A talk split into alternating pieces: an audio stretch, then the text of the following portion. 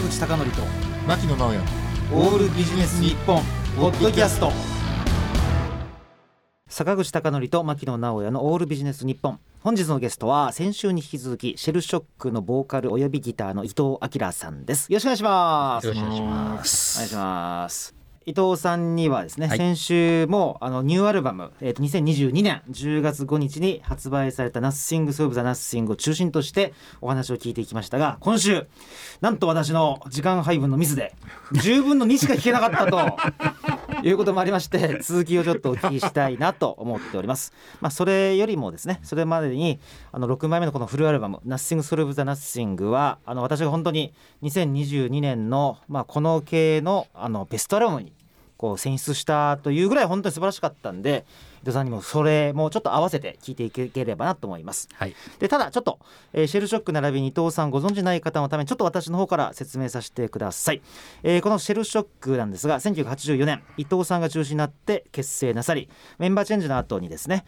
えーっと昨年ですか、えーっと船戸さんという新しいドラムの方を迎えられて、えー6枚目のフルアルバム「Nothing Solve Nothing」を発売なさりました、えーこれはあの先週もちょっとご紹介したんですが、まあ、ドラムチェンジによって前作に増して、まあ、密度がぐっとこうなんていうか凝縮されたですねすごいなんか攻撃的というかすごいコンパクトにもう聞くものを圧倒するような破壊力ということで伊藤さん当然ですが現時点ではバンド最高傑作ということではい、いいですよね。はい、間違いないです。であのちょっとあの実はここでも一曲ご紹介したいんですけどもちょっとご紹介する前にあの伊藤さんやっぱりこうコロナ禍においてやっぱりこう曲作りの時間がある程度取れたとか逆にこう歌詞を考える時間が取れたみたいなちょっと変化っていうのはあったんですか、あ、もちろん大きいですね。ええ。かなり集中できましたね。ああ集中、うん。うん、やっぱり前はいろんなねお付き合いとかも含めて、はい。うん、自分にこう向き合う時間って少なかったですよね。ええ。そんな中でやってきたことが今はもう毎日のように、まあ、い今はっていうかね、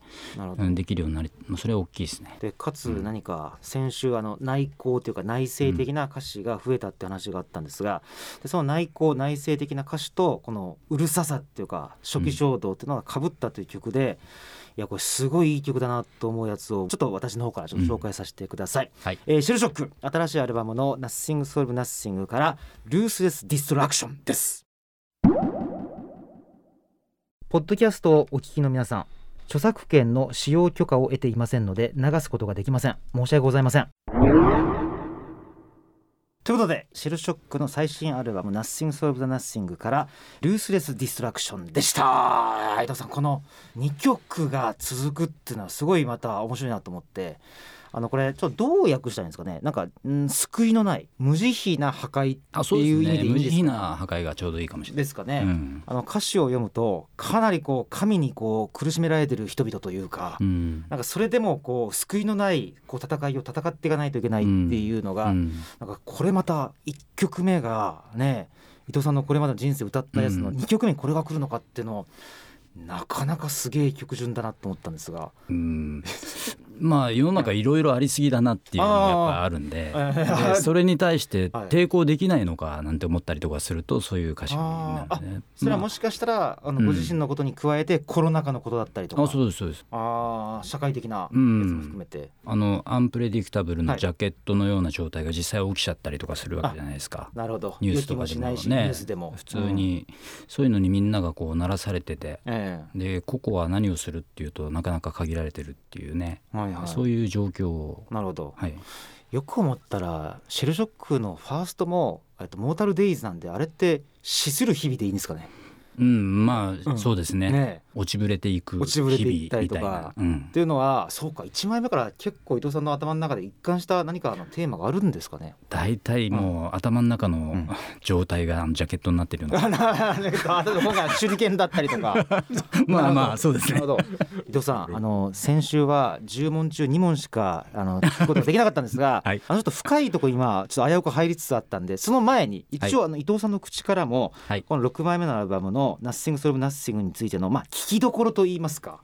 なんかどういう感じで聞いてほしいとかいうのもあれば。はい。うんあのーできれば一気に聞いてほしいですね。あうん、そうですね。頭から最後まで。あのまとめて、伊藤さんちなみにその話で思い出したんですけどうん。最近の若いやつらって一曲一曲でしか聴かないでしょ？あれどう思います？それ僕はね、うん。否定はしません。はい、でも今回の僕らのアルバムは、うん。悪いけど頭から最後まで流して聴いてって思っちゃう。はいはいはい。僕も実際あの好きな曲ばっかりこうつまんでねリストにして聴いてますよ、はいはい、うん、でもアルバムによっては僕あこれは流して聴くべきだなっていうのは判断してるのね。なるほど。うんそれをやってほしいなって、なるほど、うん、ちょっと思ってます、で1曲目から14曲まで駆け抜けて聴いていったら、あうん、こういう例えばシェルショックの皆さんのこういう意図があったんだとか、そうですね。こういうの聴いてほしいんだっていうのが分かるってことですね。あこれはもうぜひ、わかりました、うん、じゃあ伊藤さん早速いきます。ここからまた、あのコーラスになると思うんですが、はい。え伊藤さんに聞いてみたいことなんですけども、えーちょっともう全部聞けないだろうから諦めます。諦めます。これです。バンドを40年続けるということです。あで実はですねこの6枚目の「Nothing So Nothing に」こうまあまあかこつけてではないんですけどもあの、えっと、2024年でいいんですかね。シェルショックが40周年を迎えるということになろうかと思うんですが伊藤さんこれ普通に今40年って言っちゃいましたけどすごくないですか、うん。まあ僕自体もシェルショックうん。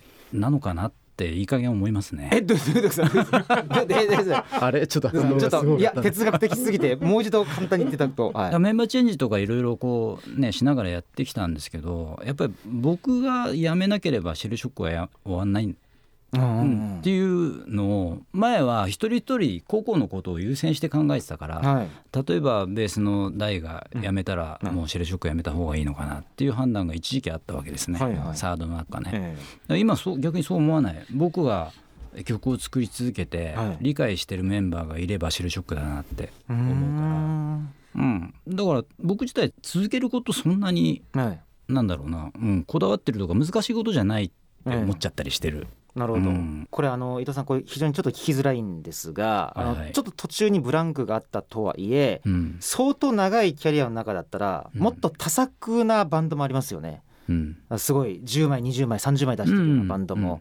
この6という数については伊藤さんの中ではまあやっぱり順当っていう感じがあるんですか？いや全然順当じゃないですね。少ないですね。あそうですか、うんやっぱり、うん、サードぐらい出したとこで一旦あのこうばらした時には、うんまあ、それぞれやっぱり、うんね、生活っていうものもやっぱあるし、うん。うんあれはあの頃はあれで順当だったと思うけど、うん。でも今から考えるともっとできたなってやっぱり思う。でそれはテクノロジーが発達したとかっていう要因も実はあるんですけど。あなるほど。スタジオに必ず全員が行かないといけないわけじゃないし、そうそう、ええ。だから今回のアルバムも前回のアルバムもあのバンドの活動を休んでいた時に作った曲も入ってます、あそうなんですね、そうなんです。そうなんですか。それをもうもう今のお頭でアレンジし直して、はい。作り直してっていう形でやってるから,、ええ。だから脈々と休んでる間もプロデュース活動みたいなものをず,、うん。ずっとやってたんで。あの伊藤さんうん。ちょっとこれはちょっとバンドにちょっと関係しないんですが、うん。個人的に聞いてみたいことがありましてはいはい。この40年でご自身の曲以外要するに他の楽曲とかで聴くのって変わりました？少し変わった。少し変わった。いやこれなぜかというと前回あの中島みゆきという衝撃的なワードが出てきて、はい。伊藤さんとその中島みゆきさんがあまりにもつながらなかったんで。大好きです、マジっすか、はい。ええ。でうん。あの伊藤さんが40年見てきたという意味で日本の音楽シーンも相当変わりました？うん、日本の音楽シーン実は一番よく知らないんですよね。困ったなみたいな感じですけどただね、日本の音楽もすごい聴くようになりましたね。だから変わったっていう部分で言えば多分そこ一番変わったんじゃないかな。あー。要するにうん。洋物とかのアクセプトとかからスタート、ほら名前がか付けられた、うんうんうん。えーのでアクセプト合ってましたっけ？アクセプトファスターザーシャークとかは衝撃でしたね、うん。まあ、そこら辺からメタルっていうところに入って、はいはい。でずっとやっぱり洋楽一辺倒だったんですよね、はいはい。うん、でも、うん、休み始めた頃かな、うん。うん、カラオケ行くとかも好きだしね。え？伊藤さんあそうですよ。本当ですか？大好きですね。えやばいくらい一人でも行っちゃうぐらいえマジっすか、はい。これちょっとあの営業妨害だったらカットしますんで誰を歌うんですか伊藤さん？言うんですか？えいやじゃあ営業妨害だったらカットしますんで あの。ちょっと言っていいんですか？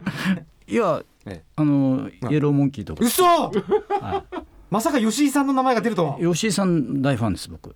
え本当ですか？はい。えじゃああのこのあの再結成に胸を捉えた感じですねもちろんもちろん。えー？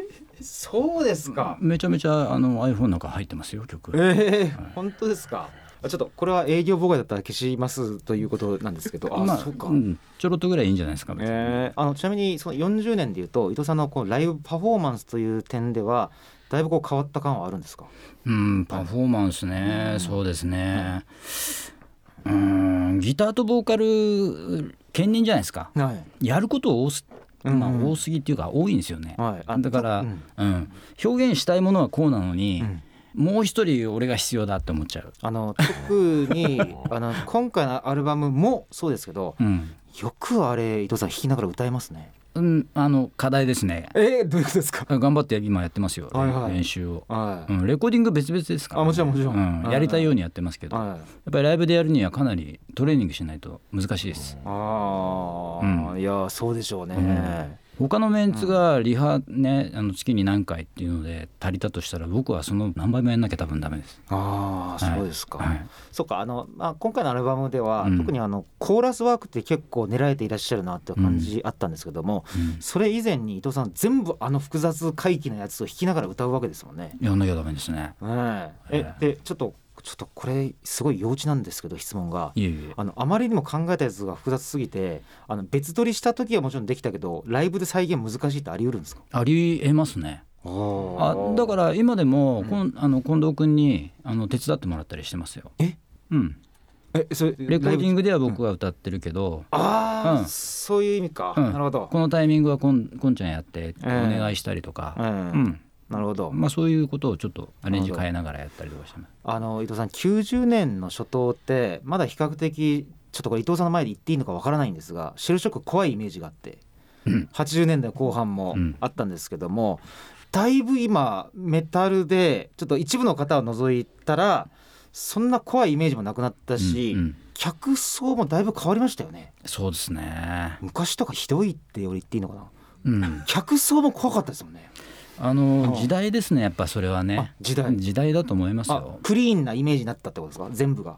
うん、あおあのお客さんの層はやっぱり初めの頃こうスラッシュだとか、うん。ハードコアだとかっていうのが勃発した頃っていうのは音もそうだけどこのバンドマンとかのこの雰囲気醸す雰囲気はい。まあ悪悪い方がかっこよかったんですよね、うん。うん。そういうの正直あったんですよね。ええ。うん、まあだからちょっと虚勢じゃないけどすごいこうね、うん俺は普通のもんじゃねえぜみたいな雰囲気出してライブやってるやつ多かったんですよね。うんなるほど。僕らはそうではなかったと思うんだけど、ええやっぱり、うんいろんな対バンとうん、組んでると、はいライブハウス行くのちょっとおっかねえなっていうね組み合わせもあったでしょ。ありました。うん、あるジャンルとあるジャンル。あそうです同じジャンルの中でもこのバンドとこのバンドとかそうですありましたね。でもね僕らはねそういうのはね逆にあのバンドのイメージとしては、はいあのめちゃめちゃ優しかったですよ。優やしかったですけどうん、やっぱりそれはうん。少しはね、うん。あのこう虚勢を張るみたいなこともありましたよ。ねえ、ん。なるほど。無理にではない。でも自然にそうなりましたね、うん。もうオーディエンスの雰囲気がそうでしたから。ああ、あのうん。実際 YouTube で伊藤さんがまとめられたヒストリーを見ると、もう本当に時代ってうん、わずか10年でもえらい違うもんですね。全。然違う自分でも驚いちゃああ、う。うん。あ伊藤さん先週もちょっとお聞きしましたけどあの莫大なやっぱり記録が残っていたっていうのはやっぱ大きいんですね、うん。それそれがなかったら昔振り返れないですもんね。あそうですそうです。ね残しておいてよかったですね。えあだから今のやっぱり技術、はい。うん、使えばええ。どういうふうにでも発表できるなって気づいて、うん。もうそれからがもう開眼しました。開眼して。あのなんか昔の自分をなんか書き続ける森田療法っていうセラピー手法と同じくかつてのご自身を見るっていうのはある種の自己治癒みたいなところあったんですか、うん。伊藤さんにとって。あめちゃめちゃ大きい。大きい。ああの YouTube の制作って本当にね過去にね向き合なんかかっこよく言っちゃうとえ向き合ったからこそ今度のアルバムが作れたぐらいえはい。やっぱり衝撃度っていうか、ううんん、うん本当にこう客観的に見れた自分を、なるほど。うん、そんなことは今までなかった。なかった、うん。これちょっとこれまた聞きづらいんですけどもあるミュージシャンの方にインタビューした時にその方確か60代なんですけどもあだったのかな？60代だったんですけど20代の自分に嫉妬すると。うん。なんであの言葉とあのフレーズを思いついたんだっていうのをずーっと自分を嫉妬してるって言われてたんですね。うん。伊藤さんそんな感じあんまりないでしょその気持ち僕は全くないでしょ僕は分かります。あわかる？すごい分かります、うん、えそれはフレーズってことですか？あフレーズとか、うんまあプレイそうですね。全般における、うん、うんえ今だったら思いつかないみたいなことなんですか？ありますね。へえでも聞き直すって、まあ、ねたまにはしますけど、え。うん、そうするとあ再発見してあこんなに俺いいいいリフ、えううんん作ったんだなってよく思います。そうなんですか。リフマニア。あいや意外 意外。なんでかと伊藤さんに前回お話聞いた時には、うん。まあ、あくまで今の現時点は通過点であって、うん。もう全然今から新しいことやっていくって言われてたんで、あ昔を聞いててあんまりそんな感情抱かれることないのかなと思ったらやっぱりそうなんですか、だからうん。新しい曲でまたマネーみたいなのを作ってってもし言われたらはい、言う人いませんけど。あの、ファーストラブの1曲目、うん、そうそう、はいはい作ってって言われたら作れませんって言います。あー。あの1曲目もねうん、衝撃的な一作でしたもんね。89そうですあの頃だからやっぱり作れたんだと思うんですよね。なるほど、うん。伊藤さん非常に困ったことがありましてはい。なんとまだ1問しか聞けてません。困りましたね。困りましたね。困りました。俺多分リスナーの人分かんないと思うんですけどすごい質問の紙持ってきてるんですけどもえうわ俺ちょっとね伊藤さんからこのところの音楽シーンはどう見えてるのかとかちょっと聞いてみたかったけどやめときましょう。これ伊藤さんにしかでは伊藤さん、はい。さあこれはちょっと言わせてください。ーはい。えーっと伊藤さんに聞いてみたいこと。はい。2023年の音楽としての抱負などうん。これは聞いておきたいと思いまして。2023あ年。えバンドとしてはね、もう今本当に制作モードなんで、はい。もうクリエイティブ一本でいきます。はいはい。もう作ります。はい。まあライブはちゃんともちろんやりますよ。ええ。うん。えで、もうとにかく作ります。で、あとねやっぱ考えたんだけど、はい。僕って個人というかシェルショックの中のまあ一リーダーでもありますけども、あのーいろんなあのなんだろう音楽においてはいろんなこう興味がやっぱあるんですよね。はいはい。ではい。すごくマッシュアップうんありますよね、はいはいそういう作業業とかすごい大好きなんですよね、はい。だから家のあのパソコンの中にはもうそういう過去の曲とかあと好きなアーティストとのこうね、うん。ミックスがまたかなり入ってるんですけど、うん。そういうもの日の目に出ないものが実は個人の作品としてかなりありまして。ああ、そうなんですかだからそういうのを何かではい発表できたらなって、ええ23年は思ってます。なるほど、うん。伊藤さんその話で思い出したんですけどうん。あの私アナイアレーターって好きなんですよあのカナダのスラッシュメタルバンドのうん。あって、うん。でそのギターボーカルなんですね、はいはいはい。伊藤さんと同じくギターボーカルのジェフ・ウォーターズがいて、うん。ジェフ・ウォーターズってめちゃくちゃメタル以外の音楽が好きなんで、うん。なんかすごいバラッドみたいなやつを作ってるって話があって、うんうんだからなんかシェルショックがなんかうん。ポップっては僕思わないですけど、ユニークさがあるっていうのはやっぱり伊藤さんのそのさまざまなことをなんか興味あるってところから来てるんですね。あの多分そうです。へえ、うん。でさこれもちょっと営業妨害にならない範囲で、ええ。どういう曲調のやつなんですか？そのもしくは機会があったら発表したいっていうのは。あ今回あの、まあ、特典ディスクがあの出たんですけども、はい、あのアルバムで D ねあれではい4曲目でもやってんですけどね、あれはやっぱり僕の好きなね映画から撮りました、はい。映画とかドラマから。だからね割とね僕ね、映画からネタ撮るんです映画とかドラマとか。あー。うん。えそれはイメージだけじゃなくて映画、音楽も含めてですか、そうです映画音楽にすごい興味があります。